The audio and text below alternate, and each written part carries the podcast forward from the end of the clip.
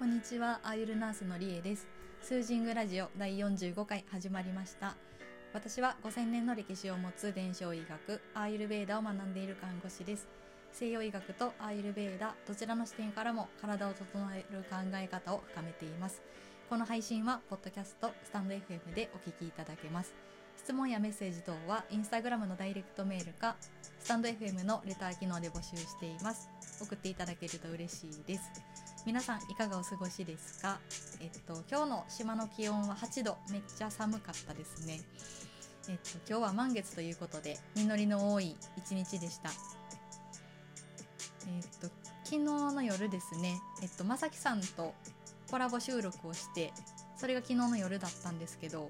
なんかそれも含めてとても実りのある一日だと思っていて、そう、なんか昔の私の話から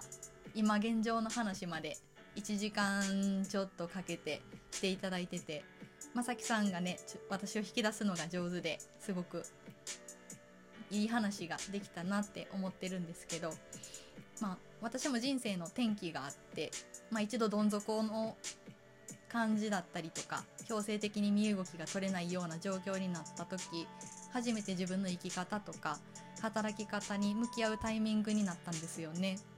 なんかその時はとても危機的状況で辛かったんですけどそれを転機に人生の方向が本当に変わったと思ってるからなんか自分の体とか心が望んでいることっていうのをなんかちゃんと知るとなんかやっと自分の人生の舵を取ってしっかり生きれるんだなって改めて昨日は思いました。はい、スタイフでお聞きの方は、えっと、私の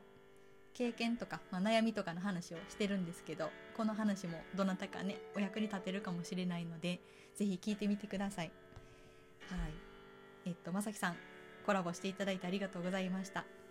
では、えっとこれで終わります。最後まで聞いていただいてありがとうございました。りえでした。